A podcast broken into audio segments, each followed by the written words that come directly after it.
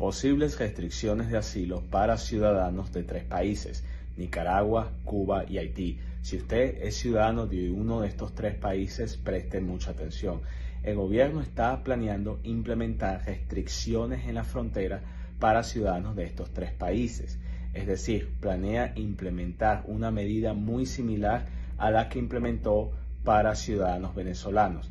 Y esa medida se trata de que, por un lado, aunque se le iba a otorgar paroles para que pudieran ciudadanos de este país poder venir directamente y de forma legal desde Venezuela a los Estados Unidos, por otro lado, emitió una restricción en la frontera para solicitantes de asilo venezolanos que quieran ingresar por la frontera. Quieren hacer algo similar para ciudadanos de Cuba, Nicaragua y Haití.